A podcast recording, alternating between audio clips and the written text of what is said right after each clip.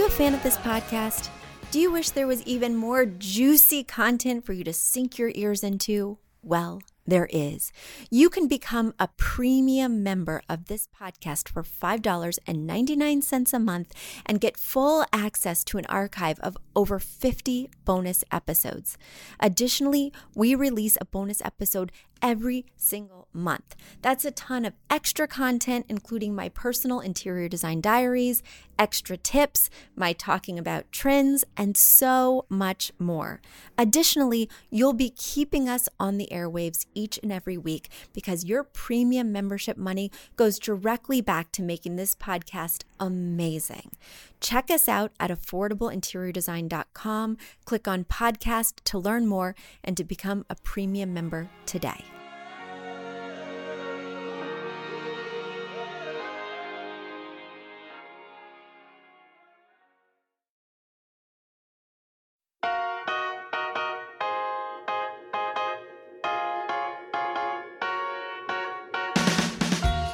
Don't need a high end designer or a lot of money to get a luxe look.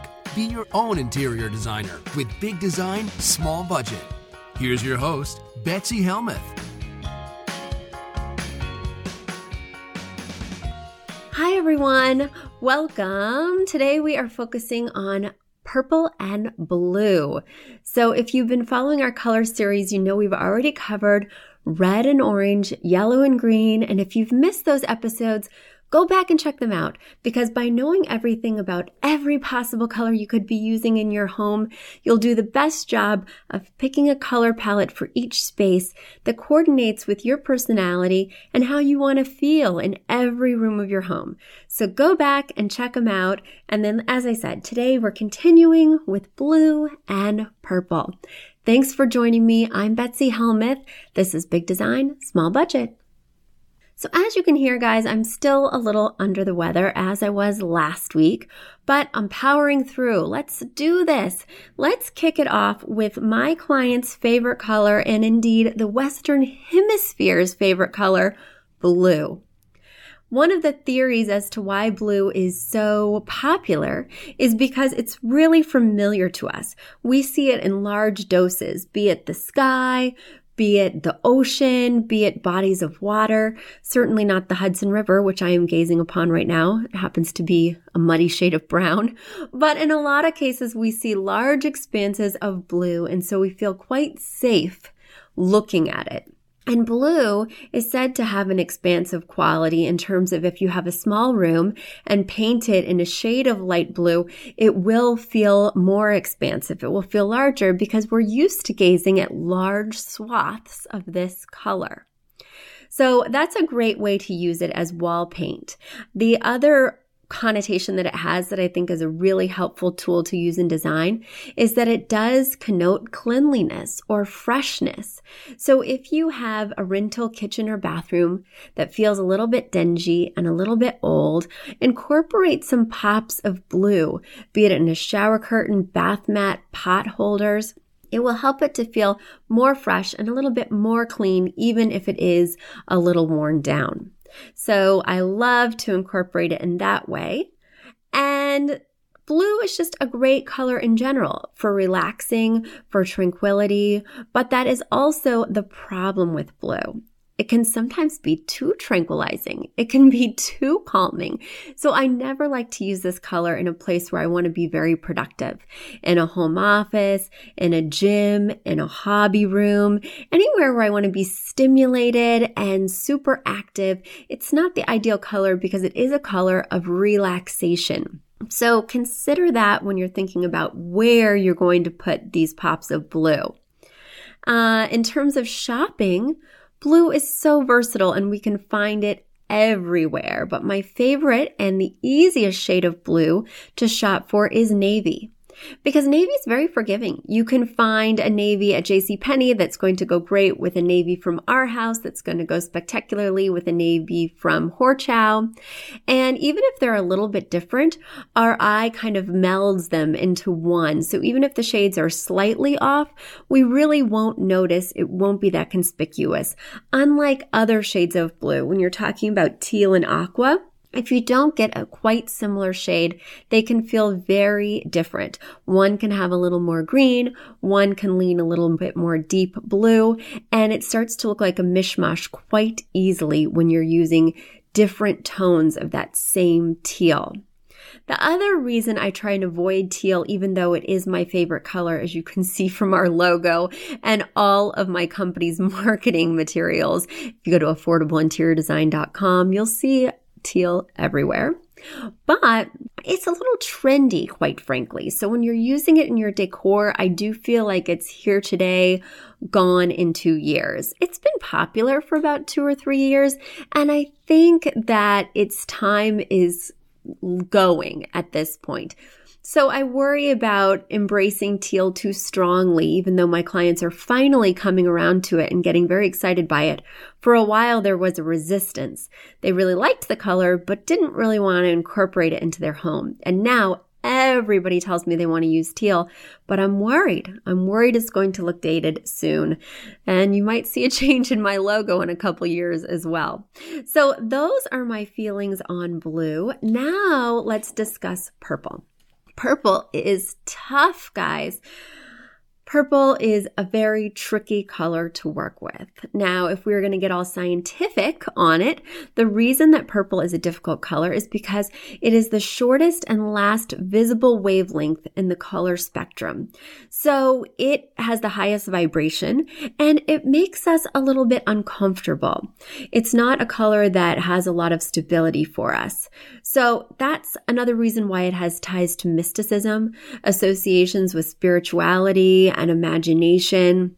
Uh, you know, if we think about wizards, they're always in purple robes, that kind of thing. But it is a color that makes a lot of people feel uncomfortable. It's one of the least preferred colors in the entire rainbow. So when you're using it, maybe stick to those smaller 10% doses from the 60 30 10 equation, only because most people are not going to feel comfortable or enjoy this color in a space. Now, the exciting thing about purple is it combines the serenity of blue with the passion of red. It's said to inspire creativity. It's the color of royalty, so it has really rich, deep connotations. It's great for an art studio, a playroom, a kid's room. I love to use it as a 60 or a 30%. It's the 30% of my daughter's room. We have a purple rug, purple drapes, and pops of purple in the accents. The reason why it also feels uncomfortable, just to add another less scientific reason, is that it's just not commonly found out and about. So when we're looking at nature, we just don't see a lot of purple. So it's not a color that feels organic to us. Not a lot of purple foods, not a lot of purple plants. So it's just kind of exotic. Uh, it can feel artificial. It can feel uncomfortable. And I think that wall paint in purple is dicey situation. It's a large dose of this controversial color. And I feel like purples that are too gray can feel somber and somewhat depressive. Purples that are too red or kind of pinky can feel juvenile and not sophisticated. So it's a very hard color to get right when you're shopping, when you want to make sure you get it right, skew towards the reddish purples, the ones that read more plum or mauve. Those are the ones that are going to give you that level of sophistication and that are going to be easier to find at lots of different stores. In fact, Crate and Barrel has a beautiful array of purple upholstery choices, as does Room and Board. So there are sophisticated purples, but they tend to mostly be those plum tones. The tones I avoid at all costs, unless you are designing a kid's room, are lilac or periwinkle, those purples that have significantly more blue not just because they can be a little depressive or feel a touch juvenile, but the other reason is they're just very hard to match from different stores. So if I'm really set on using periwinkle as a 30%, I'm going to be hard pressed to find it at a wide array of retailers. So stick with those plums and mauves and you'll have much better luck whether you're shopping or trying to appeal to a lot of people. So now we are going to have a commercial break. And when we come back, I'm going to take three listener questions. Do you love this podcast? Do you wish you could learn even more? Well, we have an online class bundle. Our online class bundle is comprised of three online classes beautifying your home for less, styling your home, and the fundamentals of feng shui. Each one of those three classes is between 30 and 45 minutes long and chock filled with visuals and tips things that will help you to style your own space or help out with other spaces. Additionally, with the pack of three classes, you get an autographed copy of my book, Affordable Interior Design. You get all of that for only $99. Once again, that's the three online classes as well as the book for only $99. You just go to affordableinteriordesign.com slash classes.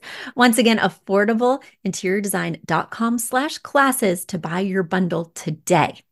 And if one of those classes sounded intriguing, but maybe you already have my book or some of the other topics are not of interest, you can buy the classes individually at that site as well. Each class is $40. So head over to affordableinteriordesign.com slash classes to get your bundle or your online class today.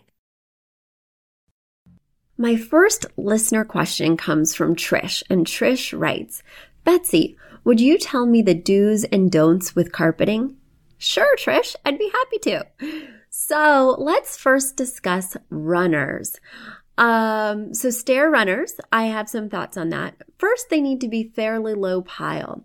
If they're thick or plush, you're going to see the wear. Most of the wear or tread marks come in the middle of the carpeting. Typically, you're not walking on the far side. And so you're going to be able to more clearly see that the higher the pile on your rug. So go for something a little bit shorter. The other thing that you want to do in order to camouflage all the wear and potential shoe dirt is that you'll want to get something with a pattern. If you get a solid, no matter what tone it is, it's really going to betray any sort of discoloration or stains. So getting something with a pattern, even if it's just a very subtle one, will help camouflage any of those issues. My other feeling, whether it's wall to wall or a runner, is that you don't want to get anything too dark.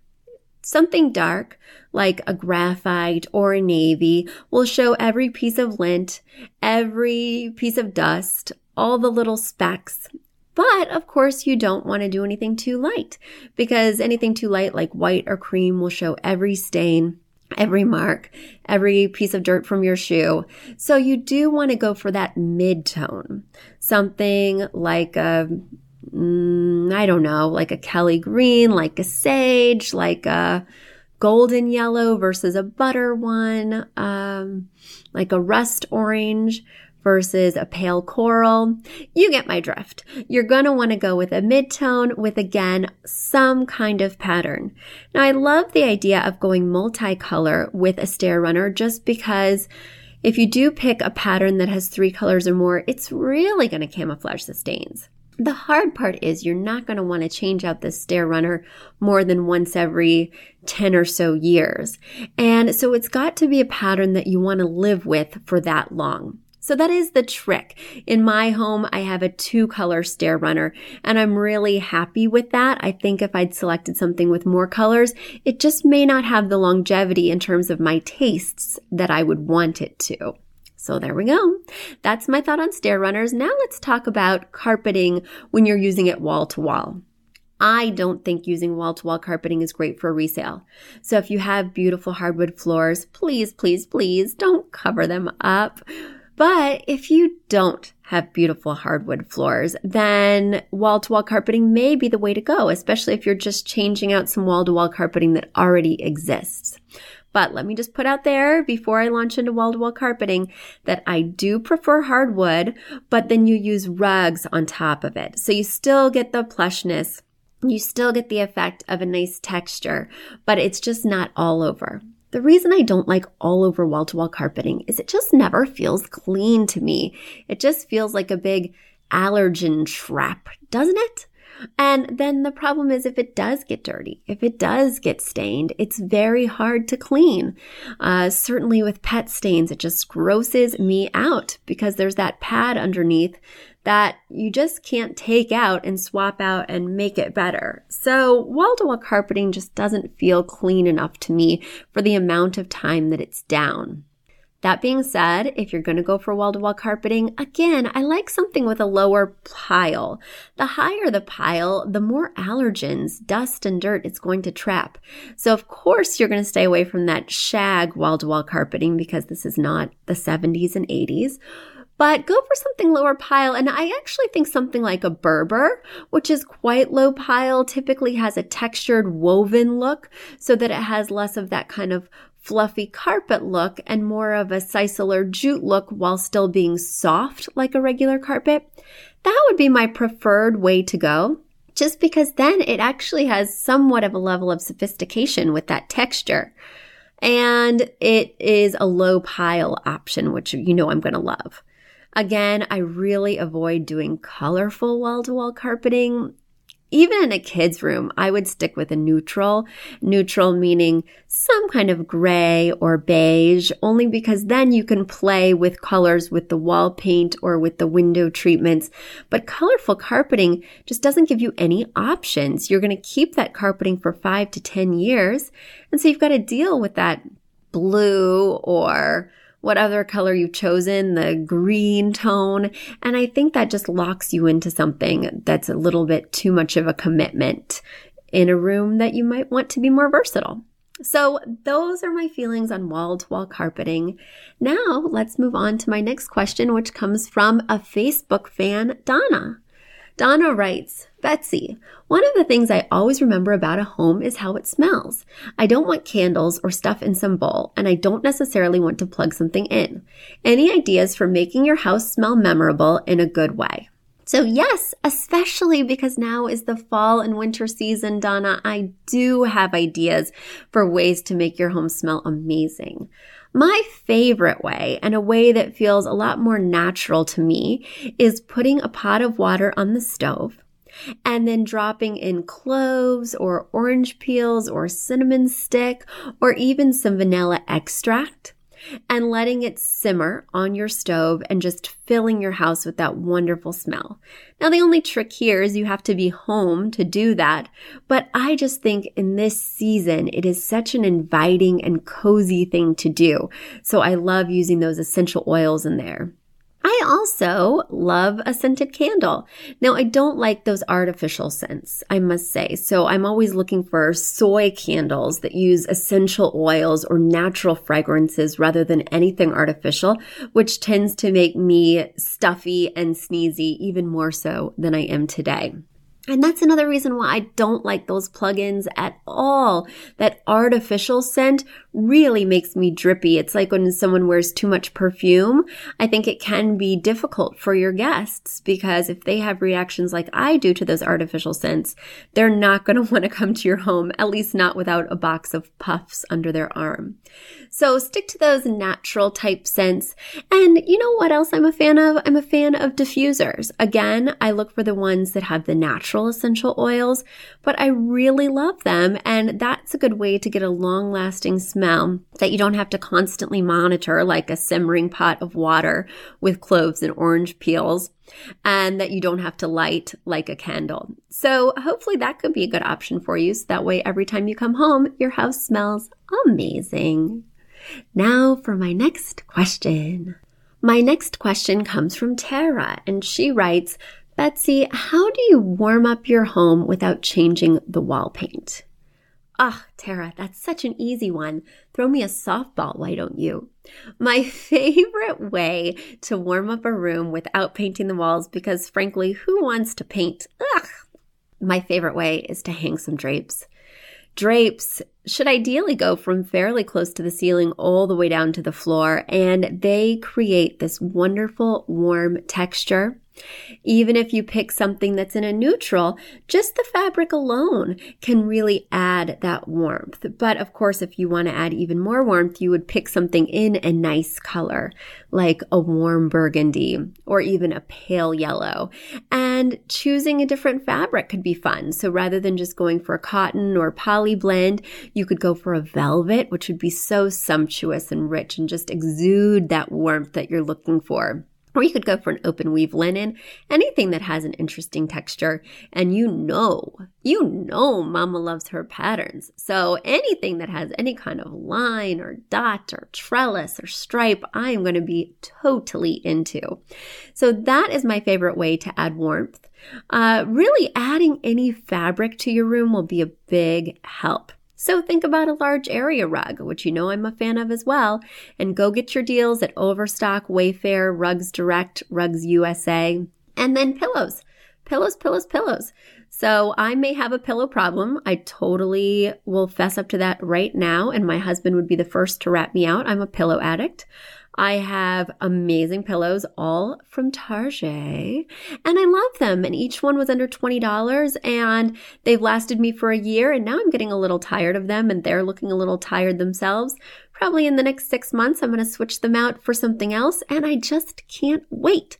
What a bargain and what a fun way to keep my home lively and interesting, to keep me engaged with design without busting my budget, and also to warm up my space all the time. Whenever I'm feeling I want something fun, I just buy a new pillow. And the other thing that I'm going to be buying another of for the fall season, and I think it's going to be a tradition of mine to buy one every fall season just because I love them so much and it makes me feel so taken care of. It's a self care shopping moment, is a chunky throw blanket. My favorite chunky throw blankets happen to come from Pottery Barn, so they are a little bit of a splurge, and I love to get the ones that are oversized, larger than usual, so that they almost feel like a blanket for a bed rather than just a little throw that barely covers your legs like a beach towel. So I do like those oversized ones, but they have great sales. So I'm always shopping the sale rack. They have ones that are lined. There's just such great options at Pottery Barn and you know you're going to get something of high quality. Unlike the throws I've gotten at West Elm, which feel a little bit flimsy. I also love Crate and Barrel's throws. I just feel like they're kind of overpriced and they don't have as many wonderful textures and options.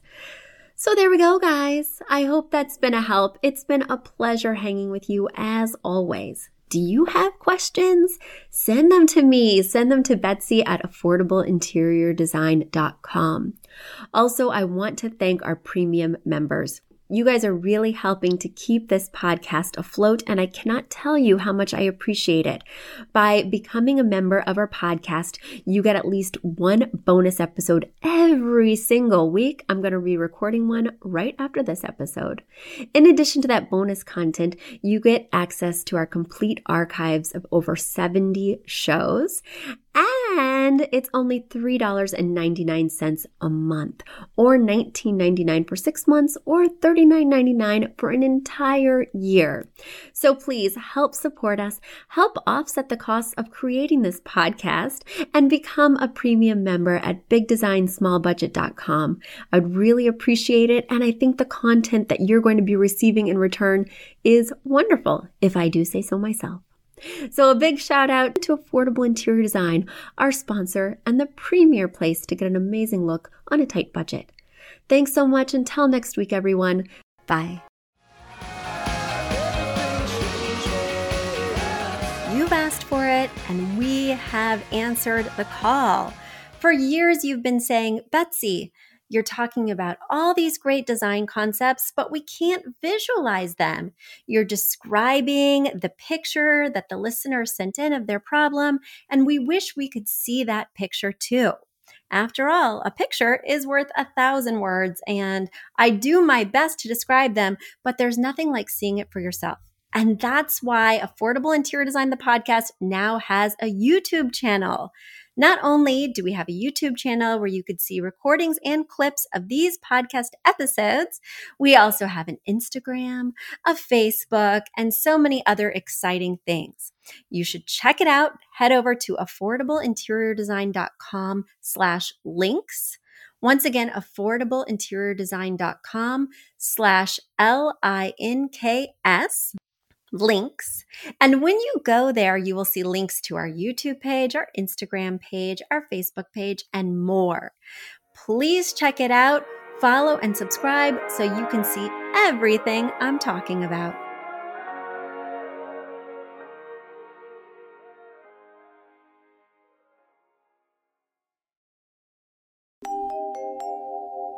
A big thank you to our amazing producer, Katherine Heller, to Aton and the MVCR House Band, and to Affordable Interior Design, the sponsor of this podcast and the premier place to get an amazing look on a budget.